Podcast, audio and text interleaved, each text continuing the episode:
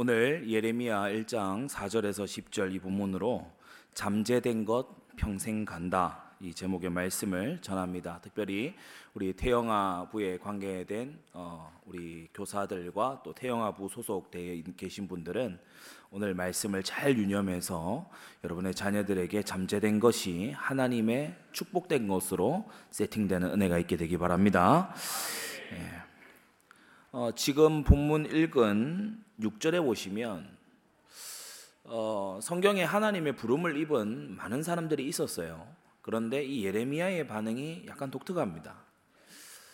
아, 하나님께서 아브라함을 부르실 때, 또 모세를 부르실 때, 어, 또 어, 주님께서 사무엘을 부르실 때, 음, 주님께서 각각 뭐 이사야라든지 이런 어, 사람들을 부르실 때 부족하다. 아, 저는 부족합니다. 이런 반응들은 뭐 대부분의 반응이었어요. 그런데 지금 6절을 보시면 예레미야 첫 대답이 뭐냐면 슬프도소이다. 이렇게 대답을 해요. 어, 지금 예레미야에게 잠재되어 있는 게 뭐냐면 이 슬픔의 정서가 굉장히 크게 잠재되어 있어요. 어, 왜냐하면 예레미야 1장 1절에 이 예레미야 고향이 예, 나고 자란 곳이 어디냐면 아나도시라는 곳인데 여기는 어, 아비아달의 후손이 사는 곳이죠. 그러니까 어, 주류 제사장 사독 계열의 주류 제사장의 후손이 아니라 어, 이 중심에서 밀려난 이를테면 어, 사이비 내지는 비주류의 취급을 받는 그런 제사장의 자손이란 말이에요. 아나또 지역에 팽배하게 퍼져 있는 어, 지역 정서 또 그게 예레미야에게 그대로 전달된 잠재된 정서 그게 바로 슬픔이었죠. 그래서 예레미야를 보면은 슬픕니다. 이렇게 얘기를 하고 예레미야서 전체를 우리가 정교인 수련회 때 한번 들여다봤듯이 예레미야가 무슨 일만 있으면 계속해서 하나님께 이제 투정 어린 그런 예, 눈물을 많이 흘리면서 사실 예레미야 52장까지 전체를 보면 민족을 위해 애통하며 우는 것만큼이나 예레미야가 하나님 앞에 어, 자신 없다고 어, 너무 힘들다고 우는 그런 것이 많이 보입니다. 그러니까 예레미야 평생에 이 잠재되어 있는 슬픔 어, 이게 따라가는 것을 보게 되죠. 어, 저는 뭐 흥미로운 영화 이런 거를 한 번씩 좀 철학이 있는 영화 이런 거를 좀 어, 좋아하는 편인데 크리스토퍼 놀란 감독이 만든 영화 중에 인셉션이라는 영화가 있어요. 어, 뭐 보신 분들도 계시겠죠. 그러니까 어떤 사람의 꿈 속에 침투하는 incept, 꿈 속에 침투하는 어, 그러한 이제 스토리입니다. 약간 공상과학 영화에 속한 건데, 근데 많은 어떤 심리학자들의 자문을 받아서 예, 만든 거죠. 그러니까 사람의 심리 안에 잠재되어 있는 거, 그러니까 그 사람의 꿈에 예, 들어갔는데 또 이제 그 꿈 안에서 꿈을 또 꾸는 약간 이런 이제 스토리 라인으로 어, 이루어진 어, 그런 영화죠. 굉장히 흥미롭게 봤습니다. 어, 여러분 사람은 안에 속 사람이 있죠. 음, 안에 속 사람이 있습니다. 어, 그리고 성경은 분명히 말하기를 우리는 그 속 사람의 지배를 받아요. 음, 우리의 겉 모양 이 몸이 속 사람의 지배를 받아요. 그래서 우리가 때때로 그런 말들 많이 합니다. 저 사람 천성이 그래.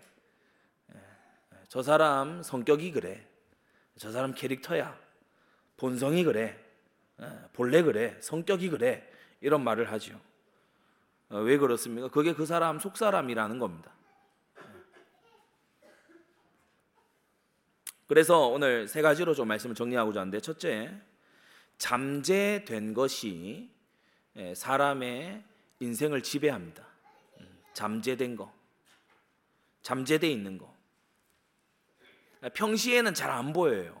잠재돼 있는 것은 어, 좀 극단적인 상황에서 표출되기도 하고, 또는 잠재돼 있는 것은 인생 전체를 놓고 봤을 때 이제 말로서 드러나기도 하고 우리 예수님도 말씀하셨죠. 마음에 가득한 것을 입으로 말한다고. 그래서 입에서 불신앙 나왔다. 이거는 이미 속에 불신앙 가득 찬 거예요. 어, 입에서 거역이 나온다. 그거는 이미 속에는 한참 진행된 다음에 비로소 입으로 나오는 겁니다. 뭐 행동으로 음행을 행했다. 그건 속에서 이미 많이 진행된 속에서 이제 예, 나오는 거죠. 잠재된 것이 인생을 지배하는데 어, 한 세 가지로 분류할 수 있겠죠. 우리가 사람을 지정의를 가진 존재로 보기 때문에 첫째 지배 의식이 있습니다. 지배 의식, 음, 지배적인 의식. 사람에게 지배적인 의식이 있어요.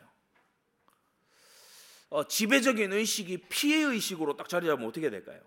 어, 그러면 굉장히 원망하는 정서가 계속 나오는 겁니다.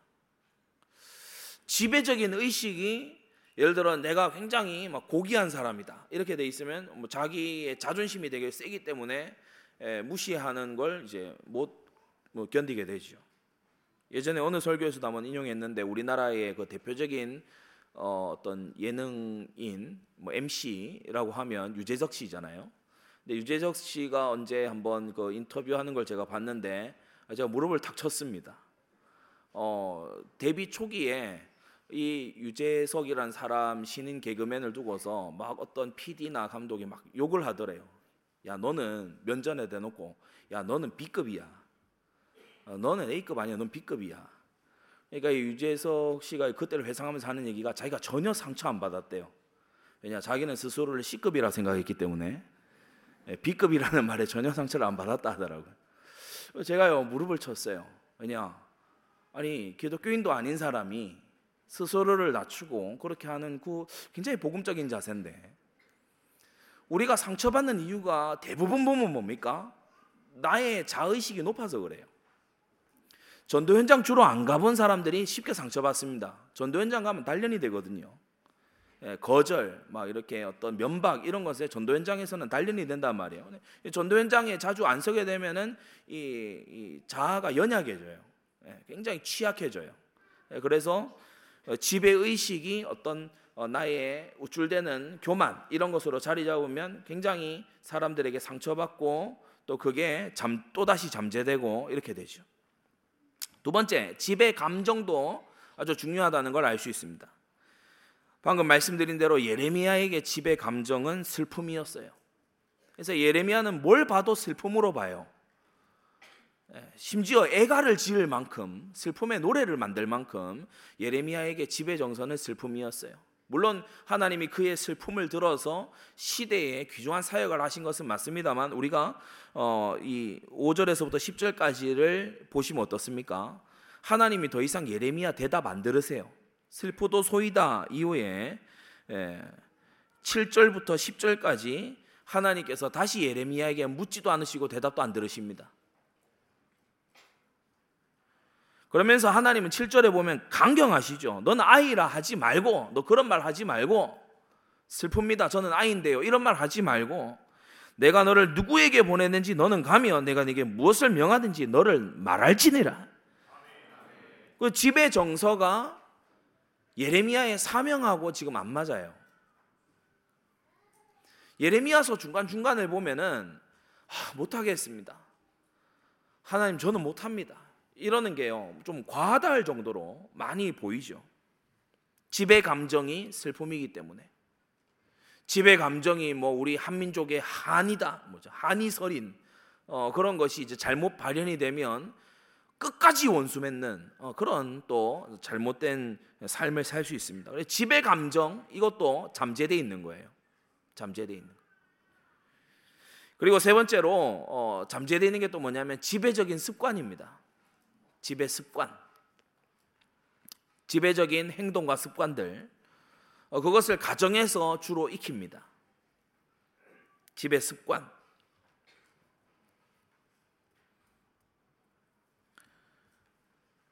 우어른을 공경하지 않는 그런 나쁜 악습을 가진 어, 가문들도 있어요. 존대하지 않고 어른들을 어, 존경하지 않는 그런 어, 악습이 내려오는 가문들도 있죠. 지배적인 습관이 그렇게 자리 잡힌 겁니다. 아, 그러면 이제 이게 다 잠재된 거예요. 잠재된 의식이 지배 의식이 되고, 잠재된 감정이 지배 감정이 되고, 잠재된 습관이 지배 습관이 돼서 나라고 하는 것을 이끌고 가는데 그러면 큰 두 번째 언제 주로 잠재되는가? 언제 이것이 수면 아래로 속 사람으로 딱 자리 잡느냐? 오늘 태영아 원신 예배인데요. 어, 이론의 여지 없이 모든 뭐 신학자든 세상의 학자들이든 잠재되는 시기는 0세에서 3세다 이렇게 말합니다. 인생의 첫 장을 딱 폈을 때 그때 평생 살아갈 모든 것이 다 잠재된다. 평생 살아갈 모든 것이 다 잠재가 돼요. 세 가지로 나눠서 말씀드렸는데 첫째, 잉태되기 전에 부모의 상태. 태중에 하나님께서 이 생명을 시작하시기 전에 부모의 상태. 그게 이제 잠재 의식, 곧 지배 의식을 결정짓습니다. 마음에 가득한 것을 가지고 이제 이 아이를 어, 이제 준비하고 가지게 되죠. 그 오늘 읽은 이 본문이 굉장히 의미가 큰 겁니다. 아나도세 제사장 힐기야의 아들 예레미야가 이 지금 슬픔의 정세. 여러분 이게 약간 이해가 안 되잖아요. 하나님이 너를 너를 불렀다 그러면 모세도 사무엘도 하나님 저는 부족합니다. 어, 저는 어, 또는 뭐 조금 더 나가면 하나님 저 두렵습니다. 이렇게 그런 반응이 주로지. 아, 슬프네요. 아, 이거는 굉장히 독특한 거잖아요, 그죠? 여러분 우리가 그냥 성경 적혀 있으니까 그냥 읽지 마시고 아니 하나님이 불렀어요. 널 쓰겠다. 슬프네요. 이게, 이게 당황스러운 거란 말이에요. 그러니까 하나님이 더 이상 대답을 안 들으세요. 집의 정서가 희한합니다. 이 아나도 사람들 집의 정서 희한. 여러분 나중에 아나도 사람들이 예레미야 잡아 죽이려고 하는 거 아시죠? 고향 사람들이. 그러니까 이 사람들의 정서가 굉장히 좀 독특한 정서예요. 제가 예레미야를 분석하고 보면 볼수록 이 아나도 사람들 이거 독특한 사람들이에요. 좀 한이 서린 그런 어, 사람들 같기도 하고 잉태전 부모의 이 잠재돼 있는 게 자녀에게 잠재돼서 들어가요. 그러니까 우리가 어, 미갈 같은 사람 다윗이 후사를 안 보려고 하는 게 보면 맞죠. 왜냐 미갈의 마음에는 언약에 대한 멸시, 하나님의 통치에 대한 비웃음 이게 딱 자리 잡고 있는 사람이에요. 미갈은 그게 자리 잡고 있는 사람이에요. 그래 다윗이 볼 때 미갈 통해서 후사를 쫓다가 큰일 나요. 그러면서 두 번째 태중에서 이 잠재된 것이 형성됩니다. 태중에서 이 태교는 본능을 교육하는 거라고 했어요. 본능 교육, 본능을 심는 것이다. 태중에서 그래서 어, 본능을 심어주는 거예요. 본능을 본능을 심어주는 거예요. 참 이게 에, 재미난 얘기를 하면은 우리 그제 1도 친구 효건이 에, 같이 둘이가 이제 절친인데 효건이를 임신하고 이렇게 했을 때에 우리 그 어머니 되는 박정숙 권사님이 한창 그 운전 연습 많이 했어요. 효건이가 자동차 정말 좋아합니다.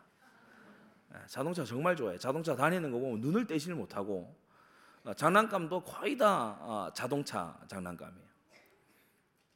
아, 하루는 성교원에서 뭐 그런 걸 했나 봐요. 뭐 단어 이런 거 이제 해서 단어 뭐 빈칸 쓰기 뭐 이런 거를 하나 봐요. 근데 어, 건너다라는 단어가 나왔어요. 뭐 주변에 뭐 그런 이제 그 표현들 도로의 안전 이런 거 하는 그런 교육이었나 봐요. 건너다, 뭐 손을 들고 건너다. 어, 효건이가 또 이제 주변 친구들이 신호등을 보고 건너다 이렇게 이제 쓴 일도가 홍해를 건너다.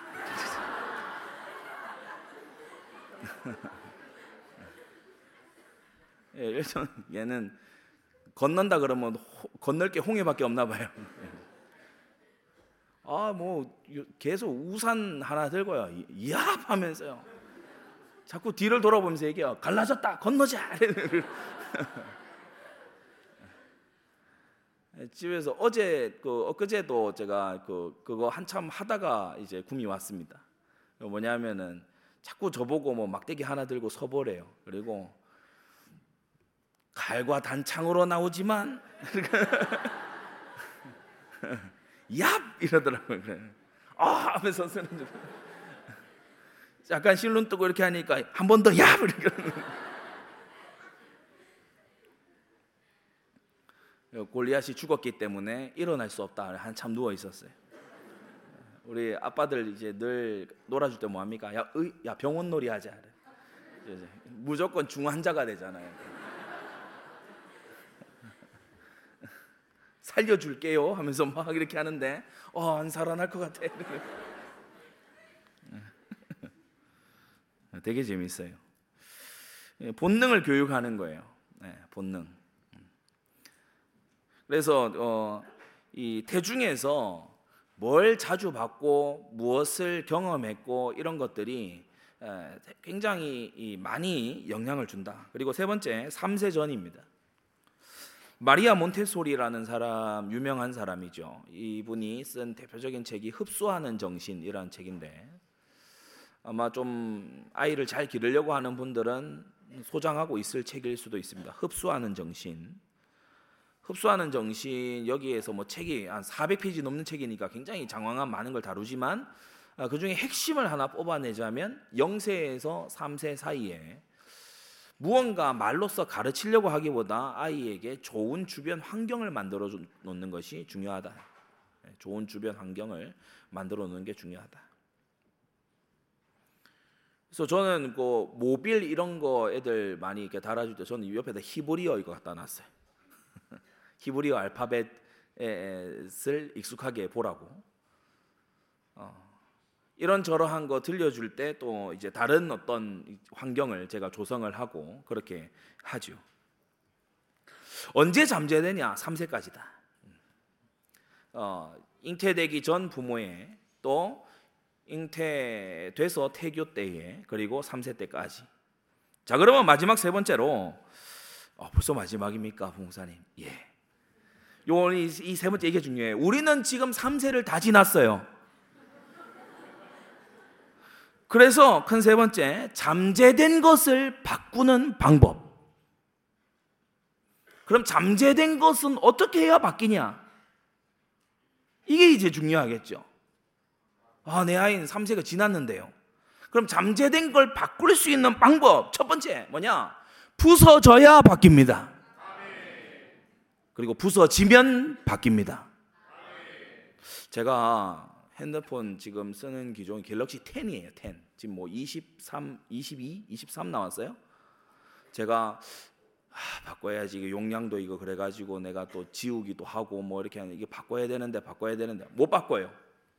이게 바꾸는 간단한 길이 있어요. 뭐예요? 부수면 바꿔요.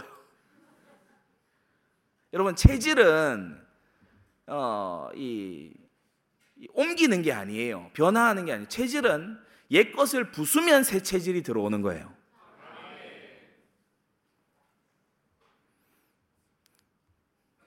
여러분 컵 안에 공기를 채우는 방법이 뭐예요? 물을 비워내는 거예요. 물을 비워낼 때 채워져요. 그래서 부서지고 내가 죽고 이게 신약적인 표현으로 하자면은 이제 내가 사는 것이 아니요 내 안에 그리스도께서 사신 것이다. 이게 이제 그 어, 잠재된 것을 바꾸는 지금 작업, 속 사람을 바꾸는 그 작업이잖아요. 여러분, 내가 부서질 때 바뀌게 됩니다.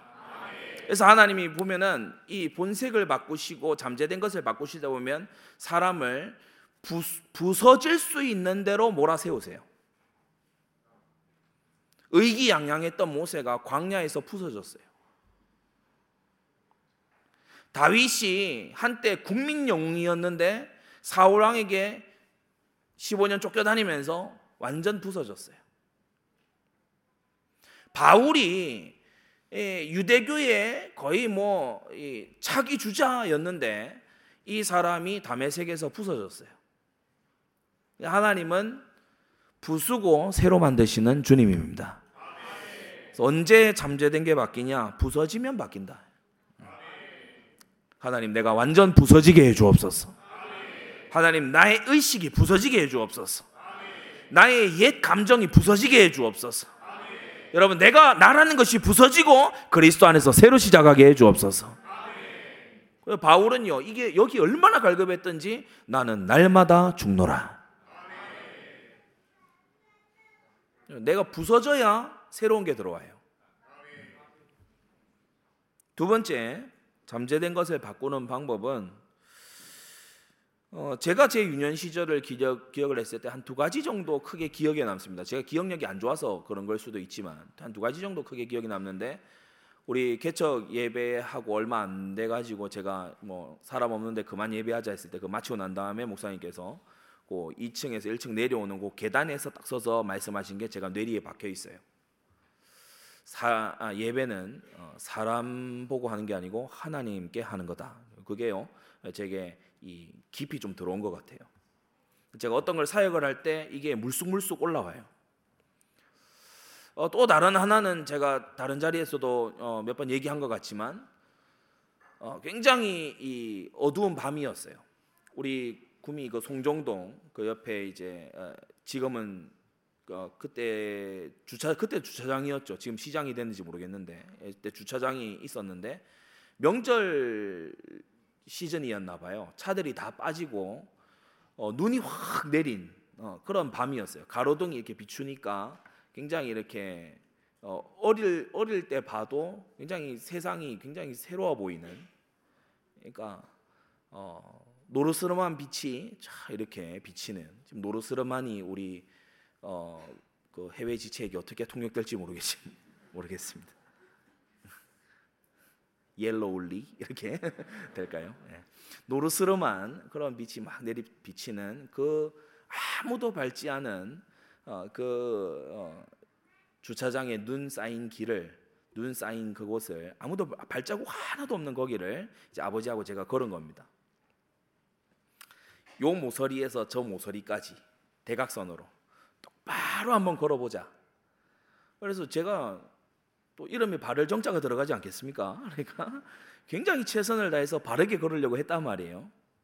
앞, 앞에 발도 바로 놓고 또 한 번씩 앞을 보면서 딱 맞추고 막 이렇게 최선을 다했어요.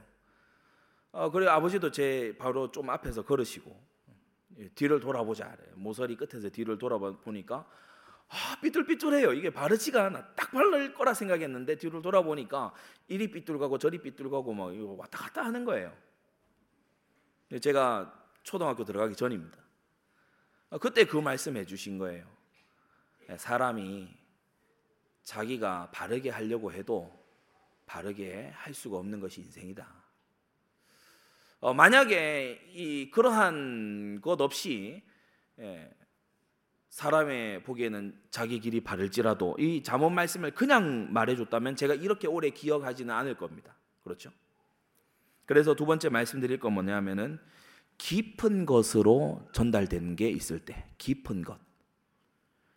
네, 그때 어, 좀 바뀌는 것 같아요. 잠재돼 있는 것에 뭔가 들어가는 것 같아요. 깊은 것.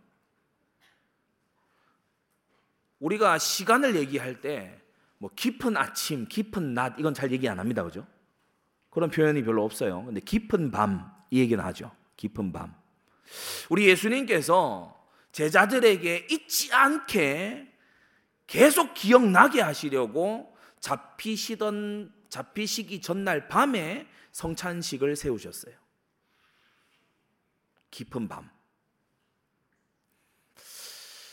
그 본을 받아서인지 사도 바울도 드로아에서 어, 밤이 맞도록 그래서 깊은 밤에 이 선교에 대해서 또 교회에 대해서 사역을 했죠.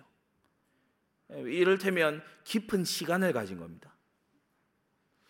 깊은 시간, 깊은 말, 또 깊은 기도 이 속에서 우리의 본색이 변화받을 수가 있다. 여러분 부모 되고 사역자 된 여러분들은 자녀에게 평생 남을 깊은 말을 해줄 수 있어야 됩니다. 그걸 위해서 기도하세요. 기도하시는 속에 말을 가다듬으세요.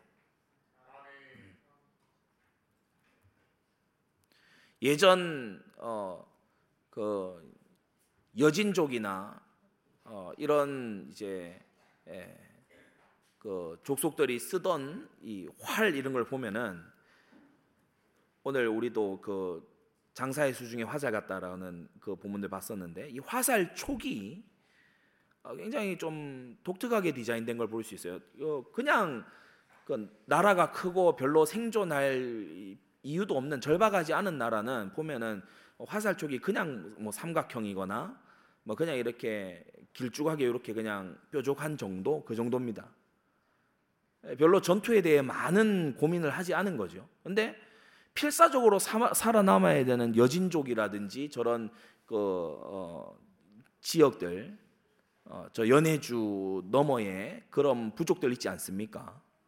계속해서 그 전쟁 속에서 필사적으로 살아남아야 되는 그런 사람들의 화살 무기의 그 촉을 보면은 한 번 파고들면 못 빼내도록 디자인되어 있어요. 못 빼내도록. 이걸 빼내려고 하면 모든 것이 터져 버리도록 그렇게 디자인이 되어 있죠.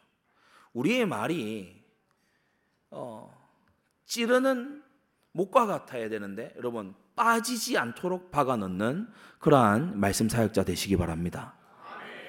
빠지지 않도록 박아 넣어야 돼요. 이건 계속 훈련돼야 되는 부분이 우리가 어, 현장 전도를 할 때에도 선교를 할 때에도 자녀를 양육할 때에도 그의 평생에 계속해서 박혀서 갈 잘 박힌 목과 같이 예, 평생이 가도 뽑아낼 수 없는 어, 그것을 심을 수 있다면 어, 그러면 우리는 잠재된 것을 바꿔줄 수 있겠죠. 제 유년 시절에 한두 가지 일화를 방금 말씀드렸습니다. 그래서 사람은 잠재된 걸 어떻게 바꾼다고요? 첫째, 부서지면 바꾸게 되고 두 번째, 깊은 것이 들어갈 때 바꾸게 돼요. 얕은 거 말고 깊은 거. 어, 특히 좀 밤 시간, 깊은 밤 시간 이런 것을 좀 잘 활용하면 좋습니다. 저는 어, 자주 그랬어요. 고등학교 2학년 3학년 그 청소년 때, 그 한창 입시 앞두고 있을 때, 어, 우리 어머니께서 거의 뭐 수차례 그렇게 하셨죠. 한 새벽 4시까지 계속해서 교훈하시고 피드백 받으시고 계속 그렇게 하십니다. 혼나는 거죠. 혼나는 건데 계속해서 그러니까 깊은 밤을 가지는 거예요. 깊은 밤. 깊은 밤을 가지는 거예요.